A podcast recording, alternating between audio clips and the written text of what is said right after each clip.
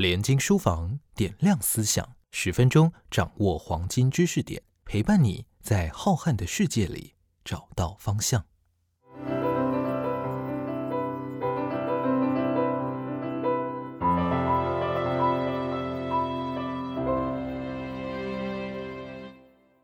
大家好，欢迎收听联经书房点亮思想，我是联经出版网络中心张涵文。我是联经出版数位出版中心赵玉芬，我是联合文学杂志总编辑王崇伟。好，我们这一期的 podcast 内容会跟之前读者听到的我们一本书来谈论有点不同。我们这次呢会是要来谈一个计划，非常有趣，然后也是具有实验性的。那我们会分成两集来谈。那我先前情提要一下，就是我们今年三月的时候，联合文学杂志与联经出版有邀请了二十位华文小说家，以联名伟来开头，以他来展开一个不一样的故事情节。那这个计划呢，它是结合了多项文本小说和一欧里电子书的独家限定。那我们是独家跟 Reimu 电子书来合作，联名共同推出了“欢迎光临希尔帕夏车站”二零二零多项文本小说协作计划，展开了。台湾史上第一次大型的线上文学行动。那我想，第一次听到这个计划的读者应该很困惑。可以先请呃聪伟总编来解释一下，为什么我们要做这样子的多项文本小说计划？什么是多项文本？为什么要做这个？就觉得有趣吧。我觉得什么事情都是应该从一个有趣开始吧。那我自己本来就是写小说的，所以我觉得尽可能在现代。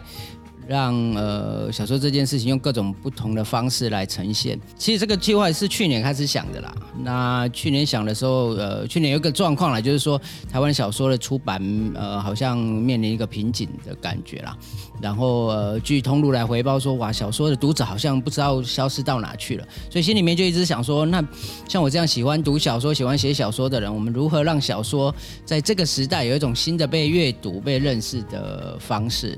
那所以，我心里面想到一个点子，叫做多项文本的小说的写作。那这当然不是一个什么多新的观念啦，这个大概几十年前就已经有人想出来。只是说，这个如果要实现在现在让更多读者阅读，而且能够商业化的话，应该要怎么做？过去这种多项文本通常都是实验性质比较高，然后就是个人来做这个多项文本的，至少在台湾呐，那种商业化的程度其实很低，所以说你不知道在哪里买这种多项文本的东西。当然，现在有一个特别的一个情况，就是电子书逐渐发展成熟，所以呃，它使得多项文本这种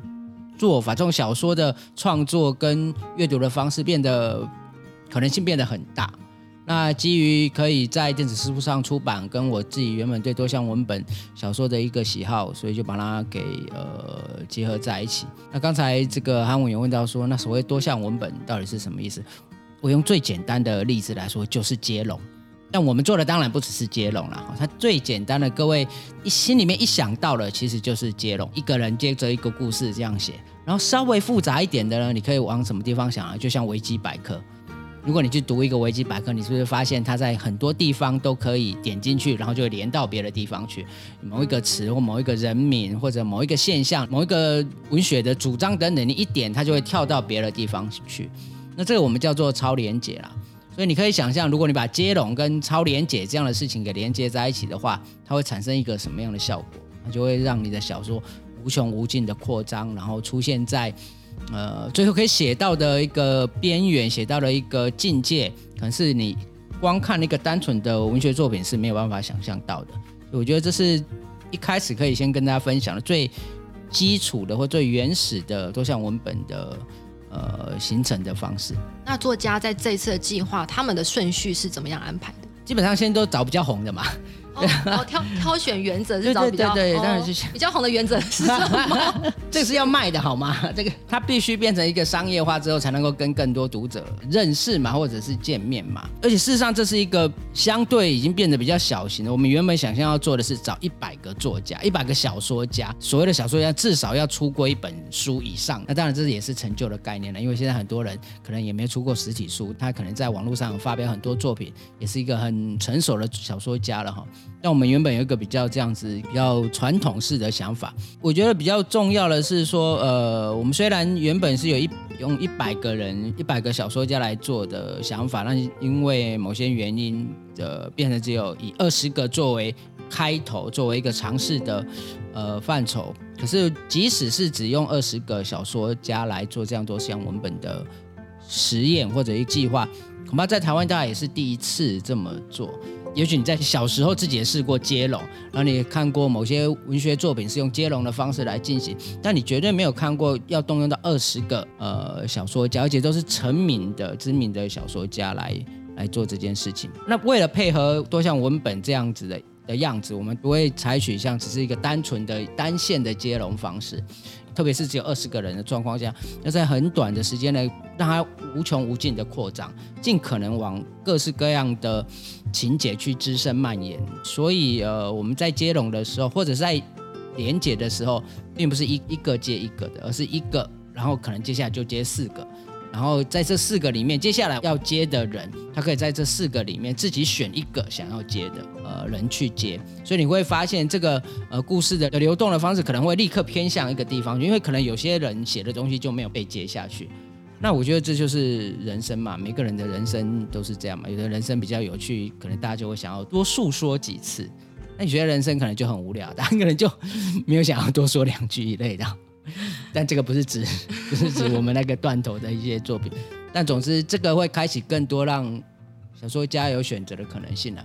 我想多项文本就是保持自由的选择，是多项文本的一个最原始的设计。那我想就是很好奇，为什么会以车站作为一个角色的设定环境？就为什么不是餐厅呢？或者是一个其他书店？为什么会以车站？我觉得车车站是一个最容纳最多人来来往往的地方。当然也有机场啊，或者是港口比较类似的这样子的一个场域。那我们把它设定在车站，当然就是呃，它是一个来跟去的一个交汇点。你不知道从哪里来的旅人，什么样的人来送行，那你不知道他们要前去哪里，也不知道他们从哪里回来。有一个很复杂的车次表，有一个很复杂的这个抵达的时间等等。而且大型的车站本身它会有这个，当然有站务人员啊，然后会有贩卖部啊，然后会有司机呀，会有这种运务工等等。其实它可以容纳各式各样不同的人在里面，而且各位想一想，它甚至可以容纳外星人，它可以容纳呃不同的题材发生在里面。如果你看过 MIB 的话，你就会知道说，你看他们在监视外星人的时候，都是监视车站、港口或监视飞机场，然后你就会发现说，呃，这些人原本长得是人模人样的，但其实打开来里面都是外星人。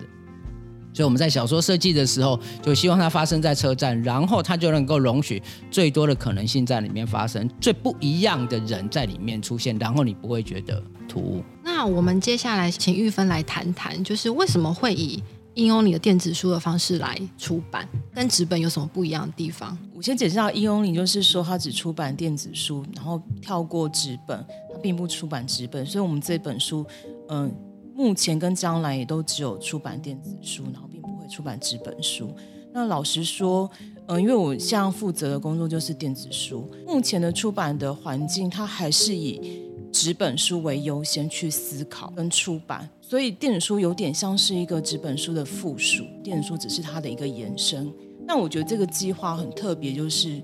它跳过了，它把电子书当做主体，就是去思考电子书它可以成为一个主体性。然后，嗯，从电子书为原生的出发去讲这个可能性。其实我也是第一次，就听聪伟讲到多项文本的时候，我觉得哇，这个太有趣了。就是一个故事线，你可以跳脱一个原来我们固有的可能对于纸本的思考的模式去想故事跟出版这件事情，不约而同就是电子书的特色。它可以就是刚刚聪威说的，就是超连接这个特色。像我们故事从联名伟为起头，然后它就是发展成四条线，四条线就可以再延伸出去，展现了电子书的特色。它是可以超连接做串接的，超连接去串接，对，串接的，就是一个故事去串接。所以它联名伟开始有分四条线，然后四条线出去以后，可能在一某条线就断掉了，可是在另外一条线分支成三个或两个出去。那如果我们用传统的纸本书去思考这个方式的话，你就会想说，那我要印成纸本书，怎么去跟读者说？呃，你从第一页到第三十页，好，这是一个故事第一条线，然后你要跳在第翻到第九十几页去看第二条线。这次的计划，我觉得读者也给我们一个很大的信心，就是说，我们其实在预购的时候就有超过千位读者购买这个书籍。电子书这种说故事的方式，其实读者他其实愿意接受的。我们也许之后在出版的时候，就可以把电子书当做真正是一个主体，就是我们可以从电子书去思考出版它的可能性。那我想要再延伸问一下，就是现在以电子书的这样形式为主要思考的出版，其他出版社有人是这样做的吗？就你了解，目前我知道，其实真的好像没有，好像比较少，都还是以纸本为为思考去延伸，哎，可以做电子书，或者是做延伸的其他的出版内容。因为即使我像就我知道的，即使连 EP 同步这件事情，其实都不是每一家出版社都可以同时就纸本书出版的时候，同时就有一本电子书。其实连这种都没有，更何况是跳过纸本的出版，我直接这本书只出本电子书，或者是电子书先行。就是目前我觉得在出版的生态来讲，它比较没有。那我们上半集的时间呢，大概就是先谈一下这个计划的缘由，然后也跟各位读者说明一下，为什么这一次的计划是以电子书来做主要的呃出发以及主要的出版。关于这个计划更多的执行方面有趣的事情呢，我们就是在下一集的内容会跟大家多做分享。那感谢大家的收听。